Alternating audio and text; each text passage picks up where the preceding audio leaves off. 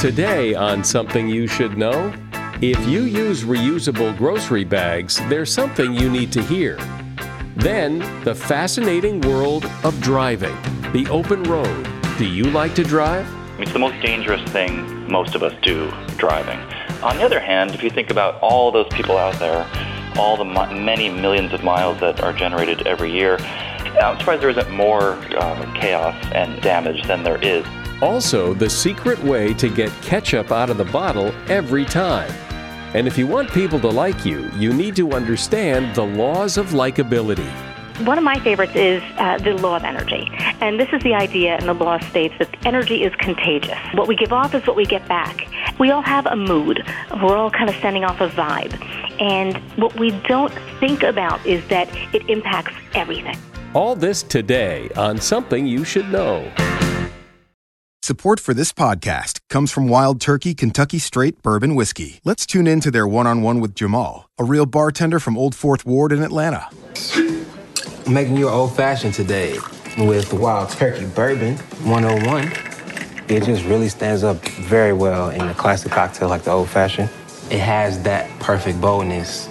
Wild Turkey. Wild Turkey Distilling Company, Lawrenceburg, Kentucky. Copyright 2020, Campari American, New York, New York. Never compromise, drink responsibly. Something you should know. Fascinating intel, the world's top experts, and practical advice you can use in your life. Today, Something You Should Know with Mike Carruthers. Hi, welcome. It does seem that more and more governments, local governments, maybe even state governments, are requiring people to either bring their own grocery bags, reusable grocery bags, to the store or pay a fee to get a new bag from the store. Uh, but could your grocery bags be making you fat? Scientists at Harvard discovered that people who brought their own reusable grocery bags were more likely to buy junk food compared to those who paid for and got a plastic bag at checkout. The theory is that using a reusable grocery bag makes people feel more virtuous since you know that you're helping the environment by choosing a bag that is not going to end up in a landfill. Consequently, you feel more entitled to reward yourself for your virtuous behavior by splurging on some junk food. The advice is to just be aware of the tendency to do this, so maybe you'll be able to stop yourself from splurging and do keep using that reusable bag. It will eventually feel so routine that you won't feel the need to reward yourself. And that is something you should know. Ever since I got my driver's license many years ago, I have always loved to drive. And because I live in Southern California, which is legendary for having too many cars and too few roads and a lot of traffic jams, I'm fascinated by how people drive and what causes traffic jams. I like to think I'm a good driver, but I suspect most people think they're a good driver. there are also a lot of jerky drivers that go too fast and tailgate and zip in and out of lanes. Do those people think they're good drivers? Tom Vanderbilt has looked at a lot of the research about how people drive and how we could maybe drive a little better. He's the author of a book called Traffic why we drive the way we do and what it says about us. And he joins me now. So, why do we drive the way we do, Tom? Are, are we good drivers? That's a really good question. You know, you, you look at the, the safety numbers on this, and you know, we still have upwards of 30,000 people in the United States uh, who, who die every year in, in traffic fatalities. And this, this is a huge number. Of course, in the 1950s, when far fewer people were driving, that figure was closer to 50,000 people. So uh, there has been progress. I, I would say, unfortunately, most of that progress has come about because of, of the vehicles getting safer, not humans becoming better drivers. So, I mean, but I've always been struck. There's two ways to look at this. That it's, as one paper once put it, it's the greatest contributor to mortality uh, upon leaving your house. Basically, I mean, it's the most dangerous thing most of us do driving. On the other hand, if you think about all those people out there, all the mi- many millions of miles that are generated every year, I'm surprised there isn't more uh, chaos and, and, and damage than there is.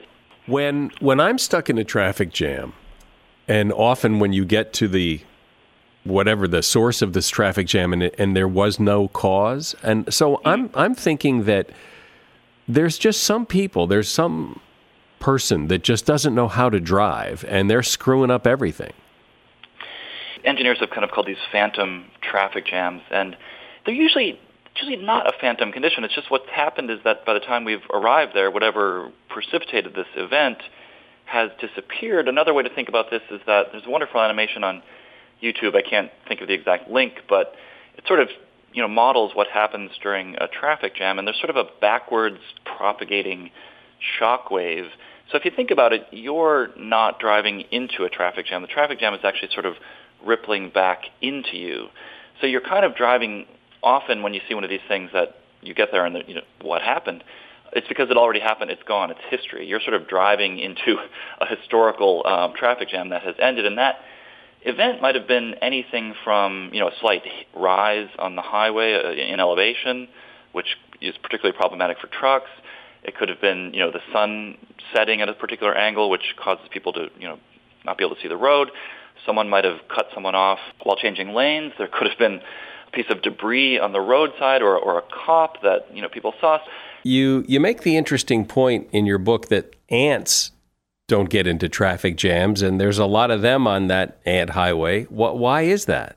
You know, there's this just this great flow that happens that, um, and, and even when there's something like a bottleneck, ants just seem really good at, at self-organizing to eliminate uh, you know problems at, at those points. And and the, the the argument is, is that you know an ant colony is a is a c- completely cooperative system. Every no ant is really out for itself trying to get to the food source faster than another ant. They're all working, uh, you know, for the queen basically. But so they, they sort of you know self-generate these these algorithms in a sense that you dictate how how their flow works, how how close they get to one another, the speed they're going.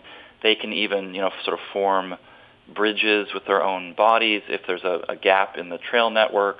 Um, just kind of utterly optimized to get the most traffic flow uh, bang for the buck. And I should say that this is what engineers would call sort of a socially optimal way. They're trying to make overall traffic flow the best as possible, as opposed to an individual uh, opt- optimality, um, which you know, and we, we can see that sometimes played out in the actual road traffic environment. If you take something like the idea of ramp metering, which, as you know, in California is a big thing. That's the traffic light at the end of a on ramp onto the highway you know, you sometimes get to the end of that and there's a red light and you look over at the highway and you're thinking, well, traffic's flowing. Why am I having to stop?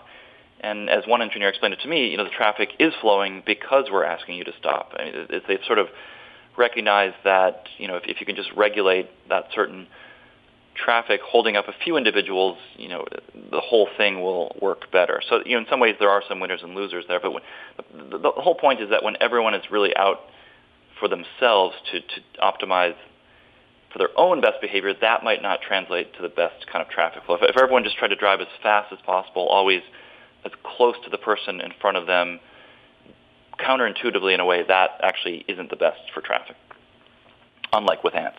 But I wouldn't know, even if I wanted to be very altruistic and help the world get where they're going on time, what are the behaviors that would help the flow? generally adhering to the speed limits, um, changing lanes as, as little as possible. Um, you can see this in police have even done experiments in some towns in Colorado on certain mountain passes where they were getting these traffic jams happening because of people essentially driving into each other and causing these sort of shock waves. You would have these police pace cars that would be driving, trying to pace traffic at about 55 miles an hour, which is sort of an optimal rate. It's been determined by engineers that that's around 55 is sort of the this magic speed that gets the most cars down the highway at once. And this is what I began my whole book by discussing this question of, of late merging when you have sort of two lanes that are, are turning into one because of a construction merger, and people often think it's better to get into the lane that's going to remain open immediately and don't get into that lane that's going to close. If you stay in that lane, you're being rude you know, it turned out when, when engineers actually looked into it, they could create a system that if people stayed in both lanes till the merge point and then did a one-on-one merge, it would actually be better for everyone. More traffic would get through that. But you know, there's no way that we would know that. We, we we sort of think of everyday life and view those other people as sort of cutting. They're cutting in line. We get angry. We might try to disrupt what they're doing, which only makes things you know worse in general. So um, again, it gets to that sort of socially optimal versus user optimal thing. We we don't often know what would be best for the whole system, nor do we want to worry about that. We're just trying to basically get home as fast as we can. So that that's one of the great challenges here of trying to coordinate all these people at once uh, on the road. I'm speaking with Tom Vanderbilt. We are talking about traffic and driving and all things related. And Tom is the author of a book called Traffic Why We Drive the Way We Do and What It Says About Us. You know, as a parent, nothing's worse than seeing your kids go back to school not feeling their best. And having acne as a teen is a struggle that can be a major cause of anxiety. Now, I'm sure you've heard of Proactiv. It's America's number one acne brand. They've been fighting acne for almost 25 years. Now they have their next generation acne treatment system called Proactiv MD that will have your kids going back to school feeling their best. Proactiv MD contains adapalene, which is the newest acne fighting innovation made available to over the counter consumers in over 30 years. This is a safe and effective three step system that will get your teen ready for the new school year. Right now, for something you should know, listeners, there's a back to school offer from Proactiv you can't get anywhere else. With your Proactiv MD order, you'll also receive a free Proactiv's On the Go bag, which features their T Zone oil absorber, body acne wipes, and green tea moisturizer close to a $100 value, plus free shipping and a 60 day money back guarantee. So don't wait and go to proactiv.com slash something to get this special offer. Again, go to proactiv.com slash something to order and make your kid's first day back at school their best day ever. You know, distracted driving is a serious problem on our roadways, leading to the deaths of thousands of people and injuries in the hundreds of thousands each year. When you take your eyes and your focus off the road, even for a second, it can be deadly. Not just for you, but for other drivers, as well as pedestrians and bicyclists. Sadly, many Americans use their cell phones while driving, whether it's texting, checking emails, scrolling media feeds, or any other form of distraction, drivers are putting themselves and others around them at great risk. It's important to know that 48 states ban texting and driving. Also, 21 states prohibit all drivers from using cell phones while driving. Distracted drivers are not only putting people at risk, they're also breaking the law. Look, it's dangerous to use your cell phone behind the wheel. That's why law enforcement officers write tickets and enforce hands free and anti texting and driving laws. When you're driving, put down your phone, keep your hands on the wheel, your eyes on the road, and your mind on the task of driving. Remember, you drive, you text, you pay. Brought to you by NHTSA. Support for this podcast comes from Pluto TV. Need an escape? Drop into Pluto TV for a world of free TV. Stream hundreds of channels and thousands of movies and shows all for free. Yeah, free. No subscriptions, no fees. Binge on 24 7 channels of Narcos, CSI, Star Trek, and everything from hit movies to the latest news, comedy, live sports, and more. Download the free Pluto TV app for Android, iPhone, Roku, or Fire TV and start watching now. Pluto TV. Drop in. Watch free. So, Tom, are there places in the world where they do things differently? You know, England has their roundabouts instead of four way stops, or, you know, what that actually work better or maybe work worse, but that maybe we could learn from? Absolutely. I mean, roundabouts is a perfect example that we have seen a real growth in what's kind of called the modern or compact roundabout. This is not the giant traffic circle that you know Chevy Chase was in in uh, film Vacation and set in Paris, you know, where you're sort of lost in this giant circle with 10 lanes. Um, these are these very, you know, small things that forces everyone to slow down as you enter an intersection. You eliminate this T-bone crash, which is a very dangerous crash. Um, the problem with roundabouts is that you often get a lot of resistance because drivers think they're more dangerous, which in fact they are not. The, what happens is they actually feel a little bit more dangerous because you have to make a more active set of uh, decisions. You have to be more engaged as you go through that intersection. So I mean that that but roundabouts were really came from, from England and some countries in Scandinavia and have since been applied here in a larger way. I think um, I mean, one, one general problem I see with the U.S. is just that we we're, we're blessed with a lot of scale and size, so we've often, I think, overbuilt our road network, and we have these very large. Safety engineering stated that you know if you gave someone an 11 foot wide lane, they had less chance to sort of drift into the next lane and hit someone. But those wider lanes also encourage people to simply drive faster, and then they kind of consume all the safety benefit that was engineered into that lane. So uh, often I think we we have these you know sort of very dangerous environments that um, on these sort of suburban strips, you know, where you're driving 50 miles an hour, then all of a sudden you have to turn right into the Walmart. I mean, these that's a very dangerous uh, situation, and so kind of d- designing more livable streets, as they're called, where it's sort of better for all users. It's not going to work in every environment, but um, there, there's a whole host of things across the world. Um, One of the things I wanted to ask you about is how parking fits into this discussion. You know, when people slow down to look for a parking place or they stop traffic when they're trying to parallel park. Does all of that add to the congestion problem?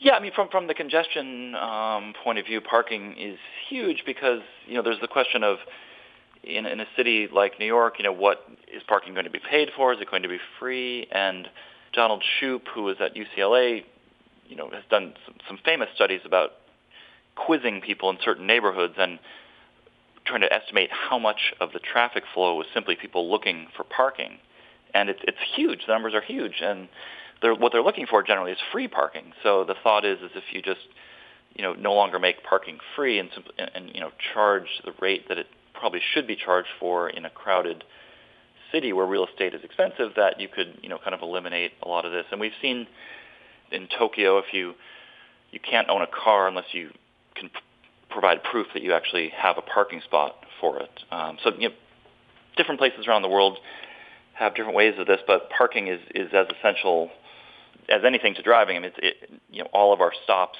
all of our trips end and begin in a place, and that there needs to be a place for that car. So it's it's huge.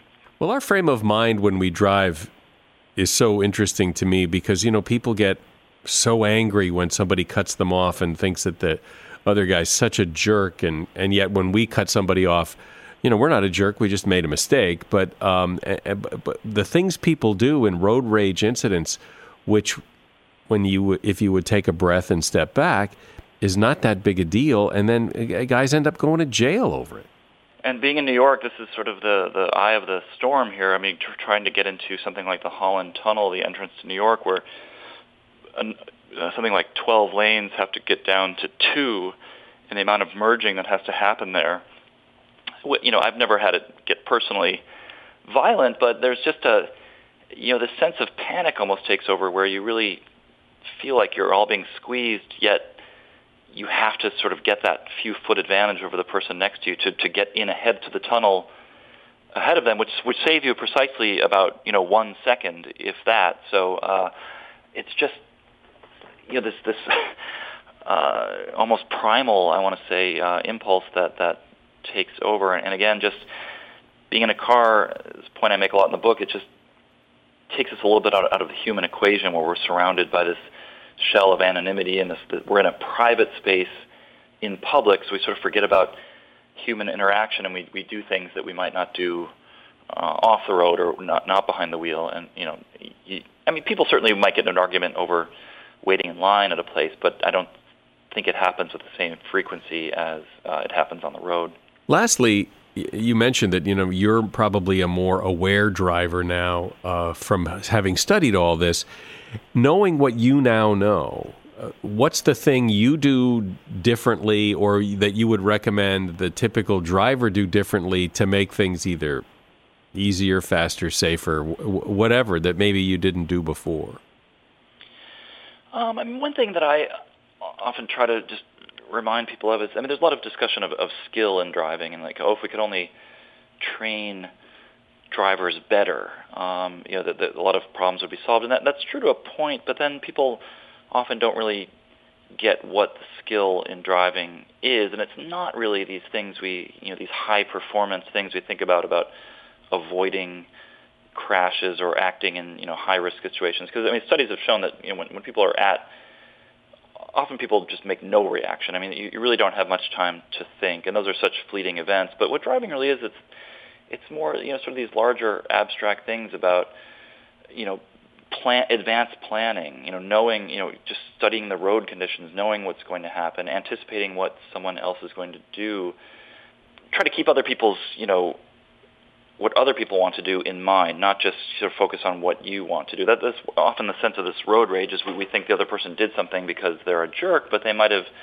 not seen you. They might have had to get over to get off at an exit. You know, we, we, there's kind of this rush to, to judgment. But um, if we could just sort of think of traffic as a cooperative social system that we, we all need to get where we're going safely at the end of the day, not this, you know, sort of zero-sum game of uh, of you know Darwinian struggle that you know the best drivers win because um, often often they don't. Um, you know, I think that would just, just sort of help things in general. So it's sort of just a, a humanistic plea here, I think, at the end of the day. Or maybe just be more like the ants. My guest has been Tom Vanderbilt. He's author of the book Traffic Why We Drive the Way We Do and What It Says About Us. You can get a link to his book on Amazon in the show notes for this episode of the podcast. Thanks for joining me, Tom. Thank you, Mike. I'm sure you've heard of those DNA test kits you can get that tell you about your ancestry and your health traits. Well, what you may not know is they have one for dogs, the Embark Dog DNA Test Kit. It's the most comprehensive kit on the market, looking at over 250 breeds and 170 genetic health conditions, so you can take better care of your dog. I'm anxiously awaiting results for my dog Taffy. In fact, we have a friend who had her dog tested. She was so sure she knew what breeds her dog was. Uh, when the results came back, it turns out she wasn't even close. Embark is the only research grade dog DNA test kit on the market. Over 50% of dogs are either at risk or a carrier of a genetic disease. And since our pets can't talk to us about ailments or symptoms, you will have a leg up when it comes to knowing about their health. Right now, for something you should know, listeners, Embark has an exclusive summer offer you can't get anywhere else. Go to embarkvet.com and use the promo code SOMETHING to save 15% off your dog DNA test kit. Discover your dog more than fur deep. Visit embarkvet.com and use the promo code SOMETHING to save. Do you own or rent your home? Sure, you do. And I bet it can be hard work. You know what's easy? Bundling policies with Geico. Geico makes it easy to bundle your homeowner's or renter's insurance along with your auto policy.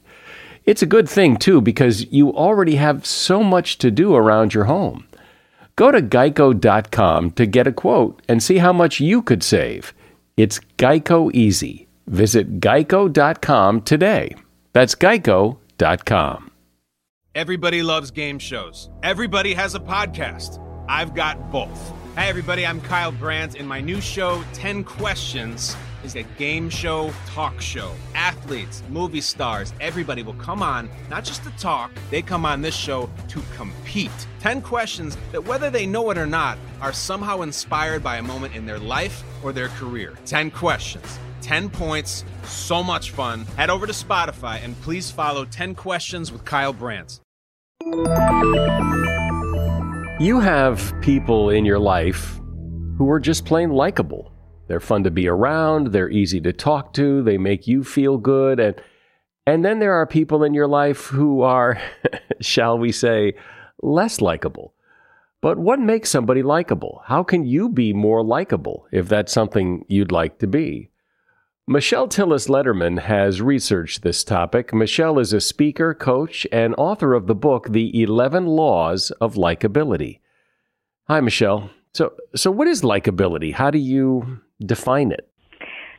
That's an interesting question. Likability is the points of connection that we find in other people um, that make us say, uh, yeah, I want to be around this person. I want to work with this person. I want to be friends with this person. And although the um, things that we like about people can be different, right? What, what annoys one person, um, somebody else finds completely charming. Those drivers tend to be the same for all of us. And what are some of those drivers? there's three points in which we can impact likability. Before the conversation, during the conversation, and after. Before, it's about connecting to the real you and your authenticity. So it's um, your perception of yourself, how others perceive you, and most importantly in that before the conversation, it's your energy and that vibe that you bring to an interaction. During the conversation, we have a lot of points of impact where we can um, show that we are listening, find those points of similarity, and leave them feeling good. And then after the conversation, it's the light touches, uh, familiarity, and trying to add value to that connection. So, are there things, traits that people can exhibit that universally make you more likable? Authenticity. And, and it's a broad answer, but the idea that you are projecting and bringing the real you to an interaction is universal.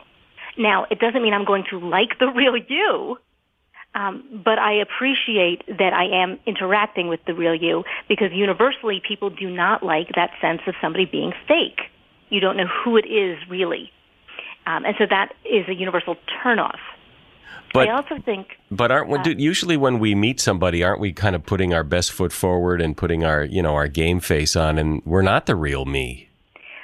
I think we can bring a good energy to a situation in terms of that best foot forward um, and still bring the real you by asking questions and probing the conversation in a way that's interesting to you rather than what you think you should ask about or how you think you should respond.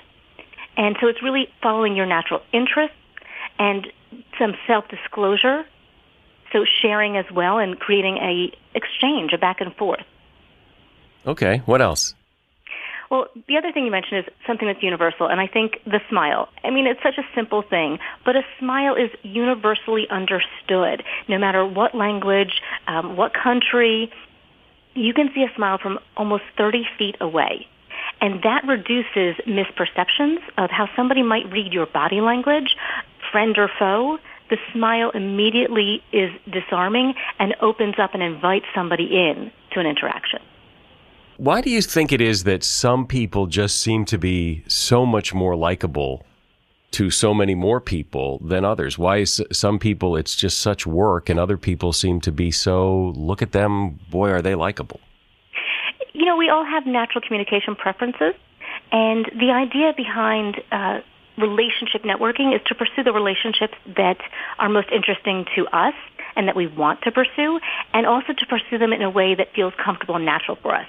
So there's a lot of perceptions about there of people who work the room and just are so great at networking. That's just one way to do it, and that's the way that's comfortable for them. It just happens to be a very visible way.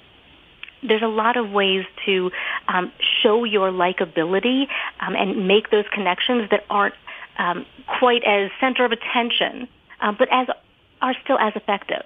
Like, um, if you're somebody who prefers the one-on-one, you might want to arrive to an event early where there's fewer people and you can have smaller uh, conversations. You might prefer uh, actually staying at the end or even working the um, the check-in counter, so you can meet people in a way that you have something structured to converse about.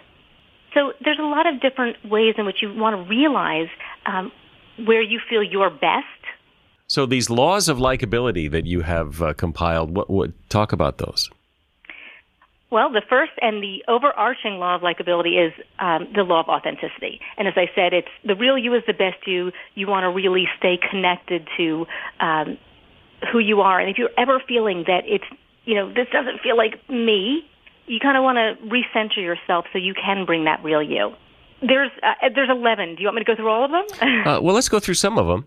Okay one of my favorites is uh, the law of energy. And this is the idea, and the law states that energy is contagious. Um, what we give off is what we get back. And it's one of the most difficult ones for people to grasp. We all have a mood. We're all kind of sending off a vibe. And what we don't think about because we are uh, allowing that mood and that vibe to drive us is that it impacts everything. If you're having a bad day, everything seems a bit harder uh, if you are dreading an interaction, that interaction is not going to go as well.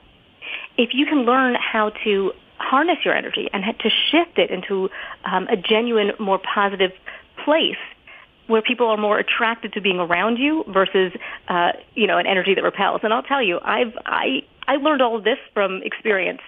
One of the uh, jobs I had right after business school, I didn't want. I dreaded that first day, and I was oozing negative energy. And literally, I remember one girl just stopped talking to me and walked away. Um, and so, you know, 10 years later, you start to understand the impact of, of um, letting that energy drive you. One of my other um, favorite laws is the law of giving. And it's the idea of doing because you can, and that giving creates value. And it isn't about what are you going to do for me and, and what's the reciprocity here, but it's um, give first. Give because you can. Give because it feels good. And um, yeah, people might reciprocate and they might not, or they might do something and pay it forward. And by putting all of that um, value out there, you can really create strong networks. It seems fairly universal that the people who we find likable, or who I find likable, are positive, talk about positive things, as opposed to people who, you know, complain about everything and whine and talk about their, you know, their ailments and their medications and and, and, those people just kind of by that the nature of what they say it makes them less likable. I, I don't want to i don't want to be around somebody who's going to whine and complain and, and talk about their ailments it is sometimes hard to be around the negative Nelly. I absolutely hear that. And that, and that kind of goes to that law of energy that we spoke about. If you're feeling in that place that's rather negative, it, you know what? I'm not going to tell you to paint on a, a happy face because that's not real and that's not authentic you want to find the ways to tap into um, a, a natural way to shift. And in the book, we talk about different exercises that you can do to help shift your energy. But sometimes you just need to remove yourself from a situation. You know that the energy you're bringing somewhere isn't effective for that uh, that moment, that person, that interaction. So remove yourself if it's at all possible, and that way you um, can be where you need to be in terms of your mood, um, but you're not uh, having an impact uh, long term on the relationships or uh, a business connection. Now, if you can't, if you don't have a choice and you have to be in that situation, you need to try to find the thing um, that you can appreciate or enjoy about the person or the situation.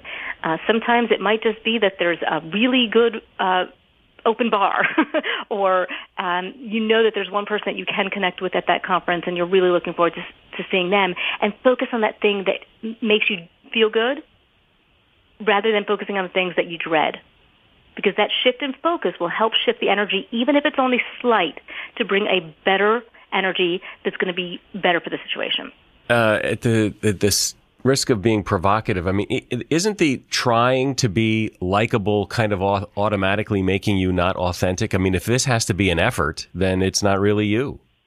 That is not provocative at all, and actually, it's a point that I make in the book. I don't want you to try to be likable. I don't think you can get everybody to like you, and that's not the goal.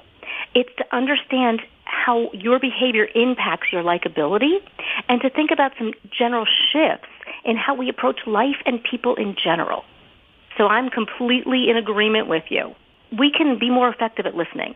We can tap into natural curiosity. We can um, think about how we can help others. It's an approach rather than I'm doing this so you'll like me. That's certainly not the approach I want you to take. I agree. Is the goal to be just a likable person so people are attracted to you, or is the goal to make yourself more likable to the people you want to connect with, or both? I think the goal is to build a network that you enjoy interacting with.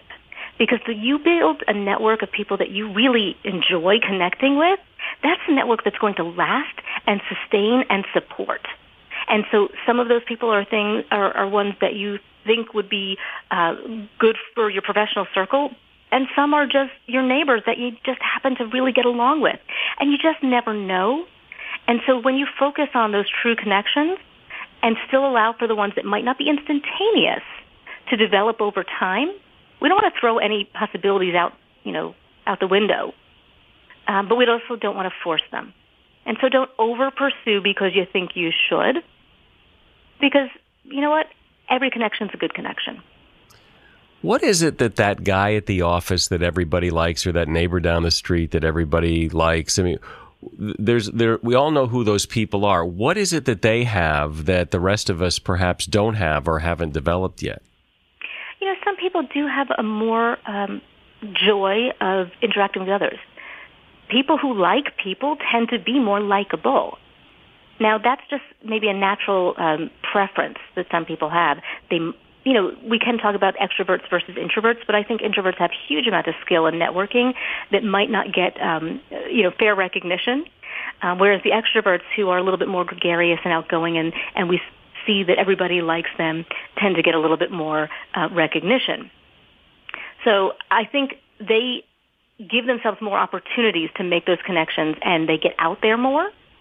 Whereas the introvert, I think, has the strength in listening and um, building deeper connections. But you, you mentioned the word gregarious, and typically those people are gregarious. They're they're more open, and they you know they're funnier, and they they just they're bigger personality wise than a lot of people. Is that is that an ingredient to being likable? No, not at all. Uh, I would actually say that sometimes um, those that are quiet are more likable because they're not challenging those that are with those big personalities. So that's that old saying that opposites attract. We like people who are complementary to us often, and, and it, it cracks me up because I notice this all the time. We often dislike people most similar to us because they challenge us or we see the things in them that we don't like in ourselves. And so we could be annoyed by that person who's too big and too bold, realizing that, oh God, are we like that too? Lastly, uh, since you say it's it's the, the, number one and most important thing to, to, be authentic, I think a lot of people hear that and go, "What in the world does that mean? I mean, what does it mean to be authentic? I I am who I am." Exactly, and um, if you can feel comfortable in that situation where you're being you, then you don't have to worry about it. But if you ever get that feeling where you're like, this isn't me, this isn't real, I, I, I feel really awkward or uncomfortable, you have to question whether it's because you're trying to put on a happy face or you're trying to fake something, or is it just a situation or circumstances that you don't love. Um, if it's the former, then you kind of need to tap in and say, well, why am I pretending to be somebody I'm not, or why am I trying to, you know, schmooze when that's not my style? Because it's a should. But when you are being your authentic self, you're not going to have those moments. If you're uncomfortable because it's the situation, then maybe we're just stretching ourselves. And then I would that I would encourage you to continue to stretch yourselves in trying new things, um, and you can take small steps. So you have to figure out what it is that's making you feel that this is not, you know, working for you. And then determine if it's just more that it's a personal challenge or that you're putting on um, or acting like somebody else. And really, really lastly, so so understanding the, the, theory behind what you're saying. So if I'm in a situation, what are the kinds of things I can do in, in interacting with other people? You mentioned smiling and that kind of thing, but what what uh, like that, but but different? Uh, what are the kinds of things that are sort of universally will pull people in? Ask them questions. Get to know them. People love to talk about themselves.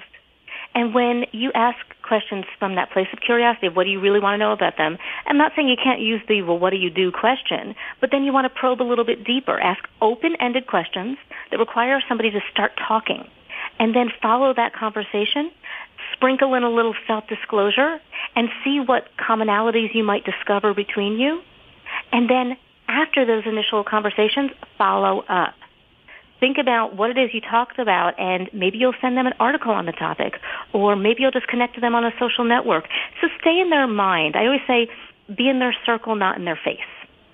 You know what it sounds like is maybe sometimes we just try too hard to be likable and maybe just being who we are and being curious about other people is really what it's all about. Michelle Tillis Lederman has been my guest. Her book is The 11 Laws of Likability. There's a link to her book at Amazon in the show notes for this episode. There is a trick to getting ketchup out of the bottle when it doesn't seem to want to come out. But first of all, before I tell you what the secret is, you must know that this only applies to Heinz ketchup, which is the best selling and, according to many people, the best tasting ketchup there is. But once you know the trick, you can apply it to any standard ketchup bottle. According to the Heinz people, there is a sweet spot on the standard glass bottle that you tap on in order to get the ketchup out. If you look at the Heinz bottle, there is an embossed 57 on the neck, not on the label. It's actually embossed right into the glass. All you need to do is apply a firm tap right there on the 57, and the ketchup will come out easier. That little 57 embossed on the side of every Heinz ketchup bottle was strategically placed there for this exact purpose. And that is something you should know. That's the podcast today. I'm Mike Carruthers. Thanks for listening to Something You Should Know.